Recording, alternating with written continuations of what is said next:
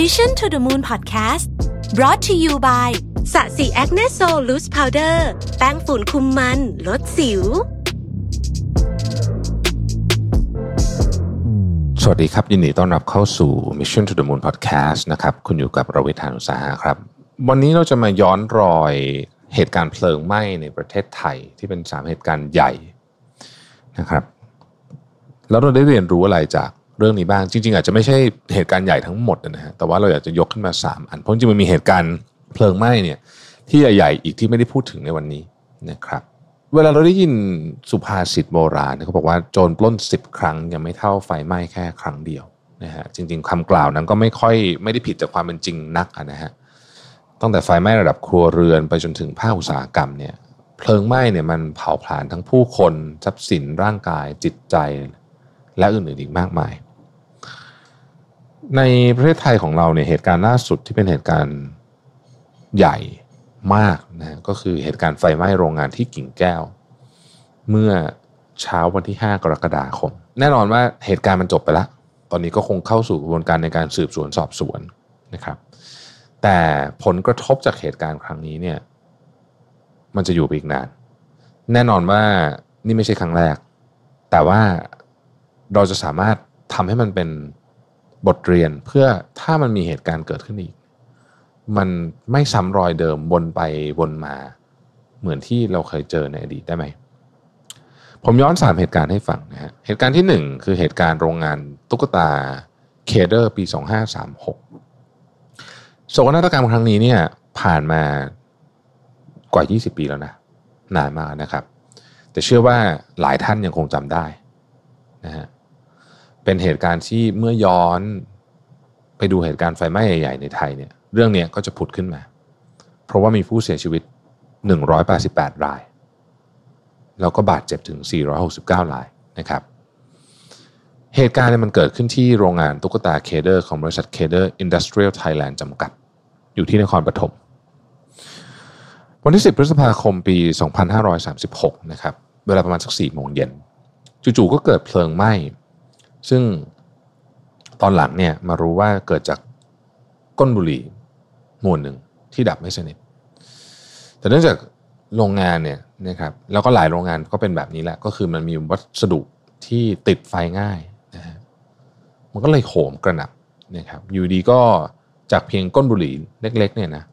กลายเป็นพายุเพลิงนะครับ ที่โหมกระหน่ำโรงงาน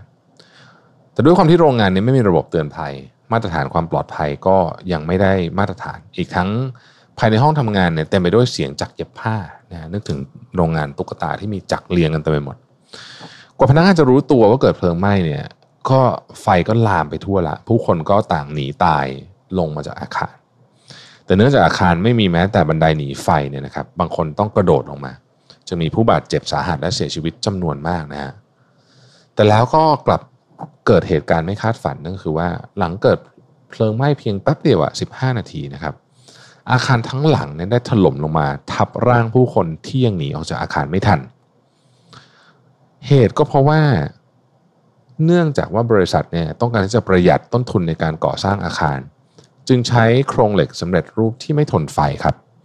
เมื่อโดนความร้อนเนี่ยนะฮะก็ทำให้อาคารถล่มลงมาอย่างรวดเร็ว เป็นสาเหตุที่ คนที่ทำงานอยู่ในนั้นเนี่ยกว่าร้อยชีวิตเนี่ยถูกไฟคลอกทั้งเป็นจนเสียชีวิต จากโศกนาฏกรรมครั้งนี้เนี่ยทำให้ผู้คนหันมาให้ความสนใจกับสวัสดิการความปลอดภัยของพนักงาน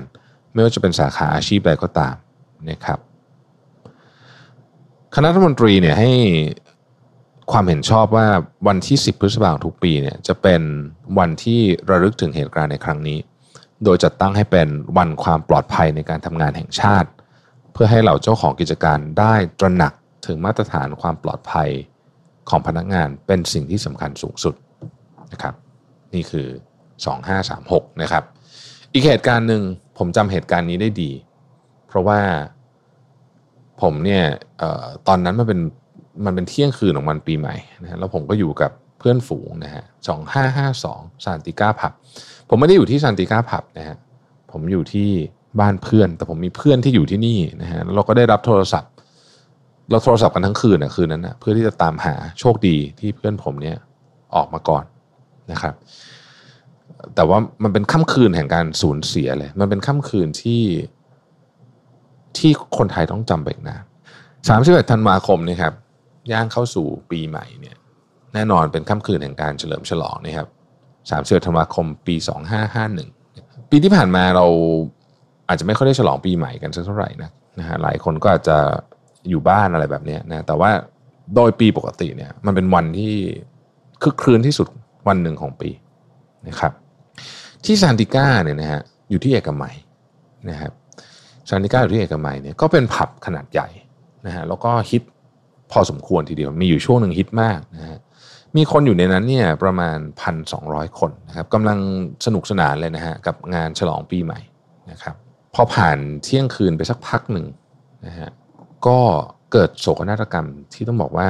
น่าเศร้าใจมาก มีเสียงตะโกนไฟไหม้ขึ้นมาเนี่ยนะครับแต่เราลองนึกภาพว่ามันเป็นผับเสียงมันก็ดังใช่ไหมนะฮะเสียงมันก็ดังนะฮะคือมันเกิดจากเปลวไฟของพลุดอกไม้นะครับแล้วก็ไปติดกับพวกวัสดุที่ติดไฟ แต่ว่าตัวอาคารเนี่ยไม่มีระบบป้องกันเพลิงไหม้นะครับวัสดุภายในติดไฟได้อย่างรวดเร็ว ซึ่งไม่ตรงตามความไม่ตรงตามมาตรฐานความปลอดภัยที่กฎหมายกำหนด ความรุนแรงของเปลวเพลิงเนี่ยเพดานยุบพังลงนะครับไฟในร้านดับสนิท ถ้าเรานึกภาพผับตามเนี่ยแล้วนี่เป็นผับที่ขนาดค่อนข้างใหญ่ด้วยเนี่ยนะครับ มันจะไม่ได้มีหน้าต่างอะไรเยอะ เพราะว่าเขาต้องการทำให้มันมืดเพื่อจะควบคุมแสงข้างในเนี่ยลักษณะของผับก็จะเป็นแบบนี้ เพราะฉะนั้น การหนีไฟในสถานที่แบบนี้เนี่ยเป็นเรื่องที่ยาก โดยเฉพาะเมื่อไฟดับสนิทลง แล้วก็โกลาหลคนเยอะมาก สถานที่ก็เล็กแต่ไม่ใช่อะไรขออภัยสถานที่เนี่ยมันพันสองร้อยคนในสถานที่นี้มันคือแน่น คนมันแน่นนะฮะแล้วก็คนเนี่ยก็พยายามรีบหนีออกไปทางประตูด้านหน้า ซึ่งมีทางเดียวสำหรับลูกค้านะครับ โดยไม่มีใครทราบว่ายังมีทางหนีไฟทางอื่น ที่ทราบกันเฉพาะพนักงาน และทั้งอาคารเนี่ยจริงๆเนี่ยเขาให้คนเข้าได้แค่ 500 คนเท่านั้น แต่วันนั้นน่ะมันเกิน capacity ของอาคารไปถึง 2 เท่าเป็น 1,200 คนพอไม่มีทางหนีไฟที่คนรู้อย่างชัดเจนนะครับ ประตูทางออกอยู่ข้างหน้าเนี่ยนะฮะแน่นอนว่าคนก็ตื่นตระหนกมีการเหยียบกันมีอะไรต่างๆนานาเนี่ยนะฮะทำให้มีผู้เสียชีวิตในเหตุการณ์นี้ถึง 66 ราย แล้วบาดเจ็บกว่า 250 ราย ที่น่าสะเทือนใจคือสาเหตุการเสียชีวิตเนี่ย ไม่ได้มาจากเปลวเพลิง ส่วนใหญ่ ส่วนใหญ่มาจากการสำลักควัน แล้วก็เหยียบกันตาย ภาพวันนั้นเนี่ยนะฮะไม่ต้องเซิร์ชดูนะฮะคือมันเศร้าสลดมาก มันเป็นข่าวใหญ่แล้วมีภาพที่มีสภาพศพเนี่ยนอนทับกันเกลื่อนอยู่ตรงประตูทางออกนะฮะเป็นเรื่องที่เศร้ามากมันมีเรื่องมากมายเลยเกิดขึ้นในค่ำคืนนั้นนะครับ ผมเชื่อว่าหลายคนที่ที่ตื่นมันนั้นเนี่ยไม่ได้นอนเลยนะ เพราะว่าติดตามข่าวนี้โดยเฉพาะคนที่มีญาติพี่น้องหรือใครต่างๆ ที่ไปที่นั่นนะ ผมเองก็เป็นคนหนึ่งที่มีเพื่อนอยู่ที่นั่นนะสงครามกรรมครั้งนี้เนี่ยเป็นเหตุการณ์ที่ถึงวันปีใหม่เนี่ยหลายคนจะนึกย้อนกลับไป ถึงเรื่องนี้นะครับเพื่อให้คนเนี่ยมีสติมากขึ้น ถ้าไปในสถานที่แบบนี้ต้องดูทางหนีไฟนะต้องดูว่าคนมันเยอะเกินไปหรือเปล่า แล้วก็ต้องระมัดระวังในการใช้พวกพลุดอกไม้ไฟต่างๆ อีกทั้งทำให้เหล่าผู้ประกอบการเนี่ยต้องกลับมาคำนึงถึงมาตรฐานความปลอดภัยนะครับแล้วก็การออกแบบอาคาร ทางหนีไฟ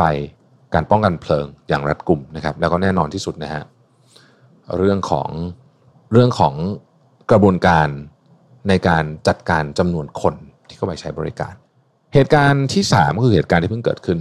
นะครับที่กิ่งแก้ว นี่ก็เกิดขึ้นกลางดึกนะฮะของวันที่ 5 กรกฎาคมที่ผ่านมาประมาณสักตีสามนิดๆเกิดเสียงระเบิดของถังบรรจุสารเคมีดังขึ้น จริง ๆ คนที่อยู่บ้านแถวนั้นเนี่ยได้ได้รับรับรู้ได้ถึงแรงสั่นสะเทือนนะครับ ย่านบ้านแถวนั้นคือไม่ต้องใกล้มากนะออกมาหลายกิโลก็ยังรู้ถึงแรงสั่นสะเทือน แต่ว่าบ้านที่ใกล้ๆเนี่ยเสียหายหลายหลังนะครับ ต้นเพลิงก็มาจากไฟไหม้ภายในโรงงานกิ่งแก้วนะครับ บริษัทชื่อหมิงตี้เคมีคอลซึ่งเป็นธุรกิจประกอบเม็ดโฟมและพลาสติกขนาดใหญ่นะครับ แน่นอนว่าสารพวกนี้เนี่ยมีความอันตรายนะครับแล้วก็มีแน่นอนก็เก็บไว้จำนวนมากนะครับเพราะเป็นโรงงานที่ค่อนข้างใหญ่นะครับ มีสารเคมีอย่างเช่น Styrene Monomer นะฮะซึ่งเป็นวัตถุไวไฟ เมื่อจุดติดไฟจะกลายเป็นควันพิษ จากเหตุการณ์นี้เนี่ยเกิดการฟุ้งกระจายของสารเคมีทางอากาศ ผ่านควันไฟเป็นบริเวณกว้างนะครับ ตอนนั้นเนี่ยต้องมีการอพยพประชาชนรัศมี 5 กิโลนะออกก็เป็นคนจำนวนเยอะมากนะครับ และด้วยทิศทางลมมันนั้นเนี่ยทำให้พื้นที่ระยะ 10 กิโลกลายเป็นพื้นที่เฝ้าระวัง เจ้าหน้าที่ต้องใช้โฟมนะ ในการฉีดเลี้ยงไม่ให้ไฟมันลุกลามใหญ่โต แล้วก็ป้องกันคลังสารเคมีที่อันตรายนะครับ มีการนำโดรนนะฮะออกมานะเพื่อค้นหาว่าไอ้จุดปิดวาล์วเนี่ยมันอยู่ตรงไหนนะครับแล้วก็เพลิงเนี่ยก็สงบไปแล้วก็ลุกติดกลับขึ้นมาใหม่ แบบเนี้ยอยู่หลายรอบนะครับ เหตุการณ์นี้เนี่ยมีผู้บาดเจ็บ 40 ราย และมีผู้เสียชีวิต 1 รายนะครับ ที่น่าเศร้าใจก็คือผู้เสียชีวิตเนี่ยคือนักดับเพลิงอาสา นะครับที่เข้าไปร่วมกันดับเพลิงนะครับยังอายุน้อยอยู่เลยนะครับ เหตุการณ์ครั้งนี้เนี่ยสะท้อนถึงปัญหาสังคมในหลายประการ มันไม่ใช่แค่เหตุการณ์เพลิงไหม้เฉยๆ อย่างเรื่องความปลอดภัยของเจ้าหน้าที่ดับเพลิง อุปกรณ์ป้องกันต้องมีมากกว่านี้นะครับเอาแค่หน้ากากอย่างเดียวเนี่ยหน้ากากที่เจ้าหน้าที่เราเห็นในข่าวเนี่ยเป็นหน้ากากธรรมดา หน้ากากเหมือนเหมือนหน้ากาก ที่เราใช้กันอยู่ในชีวิตประจำวันนี่แหละ แต่ในความเป็นจริงเนี่ยมันต้องเป็นแมสแก๊สนะฮะหรือหน้ากากกันแก๊สพิษนะแล้วก็เรื่องของการประกาศเขตอพยพก็อลหม่านมากๆนะครับ เพราะว่าไม่ได้มีการชี้แจงเป็น center ออกมานะฮะศูนย์อพยพก็ไม่ชัดเจน เรื่องของว่าใครต้องอพยพไปที่ไหนบ้าง ก็ดูสับสนวุ่นวายอลหม่านไปหมด จริง ๆ มันมีเรื่องหนึ่งก็คือเรื่องของการเตือนประชาชนด้วย เพราะว่าไม่ใช่ทุกคนจะเสพข้อมูลข่าวสารอยู่ตลอดเวลา มีการพูดถึงระบบ SMS ว่ามันควรจะมีระบบ SMS ที่สามารถเตือนประชาชน ได้ไหมเวลามีภัยพิบัติเหมือนประเทศอย่างญี่ปุ่นเป็นต้น เรื่องที่เป็นระยะยาวกว่านั้นก็คือเรื่องการวางผังเมืองนะครับโรงงานอุตสาหกรรมนี้มาอยู่ก่อนชุมชนที่อยู่โดยรอบก็จริงนะฮะมันก็เป็นเรื่อง ปกติที่โรงงานจะสร้างอยู่ไกล แล้วชุมชนขยายไปตามนะฮะประเทศอื่นก็มีปัญหาแบบนี้เหมือนกันนะฮะแล้วก็เป็นการกำหนดผังเมืองที่ก็จะลักลั่นหน่อย ในในเคสนี้เนี่ยโรงงานอุตสาหกรรมไปตั้งก่อน ชุมชนมาตั้งทีหลังคำถามก็คือว่าเราทำไงดีนะครับก็มีผู้เสนอทางออกหลากหลาย เช่นรัฐต้องมีแรงจูงใจในการให้โรงงานเนี่ยสามารถที่จะย้ายไปอยู่ในนิคมอุตสาหกรรมได้นะฮะครับแรงจูงใจเช่นอะไรอสมมติว่ายกตัวอย่างนะครับ ผมได้ฟังอาจารย์เอที่ลาดกระบังมาเนี่ยเขาบอกว่ามันก็มีอยู่สองสาเรื่องที่น่าทำ เช่น ที่ดินตรงเนี้ยนะสมมุติว่าในเคสของสมุทรปราการเนี่ยที่ดินตรงนี้เนี่ยตอนที่เขาซื้อตอนแรกมันคงจะราคาไม่กี่ตังค์แต่ตอนนี้ผ่านไป30กว่าปีเนี่ยที่ดินมันราคาขึ้นมาเยอะ ขายที่ดินไม่เสียภาษีเลยได้ไหมไม่เสียค่าธรรมเนียมไม่เสียอะไรเลยได้ไหมนี่คืออินเซนティブที่รัฐบาลให้ได้เขามีน่าจะได้เงินเป็นหลักพันล้าน หลายพันล้านเนี่ยนะเอาไปสร้างโรงงานใหม่นะครับ สร้างโรงงานใหม่เนี่ยระหว่างนี้สร้างโรงงานเสร็จเนี่ยไม่คิดภาษีนิติบุคคลหรือว่าลดให้ครึ่งหนึ่งนะฮะสามปีห้าปีว่ากันไปเนี่ยถ้าทำแบบนี้แรงจูงใจเยอะๆเนี่ยมันก็สามารถทำให้เขาย้ายออกไปได้นะฮะแล้วก็ทำให้ตรงนี้เป็นพื้นที่ที่ปลอดภัยสำหรับชุมชน หรืออีกทางนึงก็คือชุมชนไม่ควรจะได้รับอนุญาตให้สร้างหมู่บ้านบริเวณนี้อยู่แล้วหรือเปล่าหากมีโรงงานอุตสาหกรรมที่มีสารเคมีอันตรายขนาดนี้อยู่นะครับ อีกการหนึ่งก็คือว่าถึงเวลาหรือยังที่เราควรจะมีการสนับสนุนข้อกฎหมาย PRTR ก็คือ Pollutant Release and Transfer Register เพื่อคุ้มครองสุขภาพของประชาชนและสิ่งแวดล้อม หากมีข้อกฎหมาย PRTR เนี่ยนะครับ โรงงานอุตสาหกรรมจำเป็นต้องรายงานการครอบครองสารที่อาจจะเกิดมลพิษ ต่อกรมควบคุมมลพิษทำให้ประชาชนสามารถเข้าถึงและตรวจสอบได้ว่าแถวบ้านเราเนี่ยมีคลังเก็บสินค้าที่มีโอกาสที่จะปล่อยมลพิษแบบนี้อยู่ไหมนะครับ ร่างกฎหมายที่ว่าเนี่ยมีการยื่นเสนอต่อสภาผู้แทนราษฎรแล้วนะครับ แต่ว่ายังไม่รับการอนุมัติ มีหลายคนมองว่ามันเป็นการเพิ่มภาระให้กับกรมควบคุมมลพิษ แต่ว่าจากเหตุการณ์นี้คิดว่าเราน่าจะบทเรียนมา แล้วก็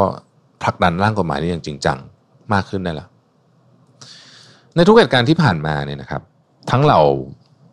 อาสาดับเพลิง นักดับเพลิงต่างๆ คือพลังสำคัญ แต่หลายครั้งเนี่ยก็มีการสูญเสียชีวิตหรือ บาดเจ็บ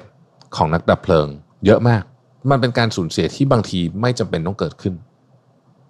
แน่นอนนะครับ ไม่มีใครอยากสละชีวิตตัวเองเพื่อทำอะไรแบบนี้หรอก เอาจริงๆบางคนอาจจะมองว่ามันคือฮีโร่ heroic act นะแต่จริงๆเนี่ยทุกคนเนี่ยอยากจะกลับบ้านมาเจอครอบครัว เขาอยากจะออกไปปฏิบัติหน้าที่ดีที่สุด แล้วก็กลับมาเจอคนในครอบครัวทั้งนั้นคำถามก็คือว่ามาตรฐานที่ภาครัฐจัดให้ บุคคลเหล่านี้เป็นยังไงนี่คือคำถามที่หนึ่งคำถามที่สองคือ มาตรการและสวัสดิการต่างๆ ที่ภาครัฐให้อาสาเหล่านี้เนี่ยควรจะอยู่ในระดับไหน บทเรียนที่เกิดขึ้นจากกิ่งแก้ว อันหนึ่งที่ใหญ่ที่สุดก็คือ เราควรจะยกระดับของอุปกรณ์ การเทรนนิ่งและสิ่งต่างๆ ที่เจ้าหน้าที่เหล่านี้ต้องใช้ในการต่อสู้กับภัยพิบัติเนี่ยให้อยู่ในมาตรฐานระดับสูงสุด แล้วเชื่อผมนะครับว่ามันไม่ได้ใช้เงินเยอะมากหรอกเทียบกับงบประมาณที่ที่ประเทศไทยใช้ไม่เยอะแน่นอน ภาพหนึ่งที่น่าสลดที่สุดถ้าพูดถึงเรื่องงบประมาณ ก็คือภาพของเสาไฟกินนารี ที่มีแบ็กกราวน์เป็นควันสีดำทะมึน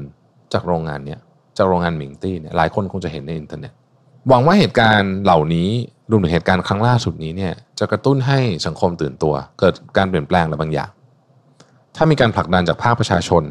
ครับก็เชื่ออย่างยิ่งว่ามันจะเกิดการเปลี่ยนแปลงได้ชัดเจนเป็นรูปธรรม แล้วก็แน่นอนภาครัฐก็ต้องรับรู้เรื่องนี้ไปด้วย เราหวังว่าเราจะเห็นกฎหมายที่ทำให้เรื่องนี้โปร่งใสมากขึ้น กฎหมาย PRTR นะครับ แล้วก็ขอให้เหตุการณ์ถ้ามันเกิดขึ้นอีก คือมันไม่ควรจะเกิดขึ้นอีก แต่ถ้าเกิดขึ้นอีกเนี่ยก็ขอให้มันไม่ต้องไม่ต้องแลกมาด้วยการสูญเสียมหาศาลชนิด แต่ถ้าเป็นไปได้อยากให้เหตุการณ์พวกนี้เนี่ยเกิดขึ้นเป็นครั้งสุดท้ายเพราะเราควรจะต้องเรียนรู้จากสิ่งเหล่านี้ให้ได้มากที่สุดนะครับ ขอบคุณที่ติดตาม Mission to the Moon นะครับเราพบกันใหม่พรุ่งนี้ สวัสดีครับ Mission to the Moon Podcast Presented by สะสีแอคเนโซลแป้งฝุ่นคุมมันลดสิว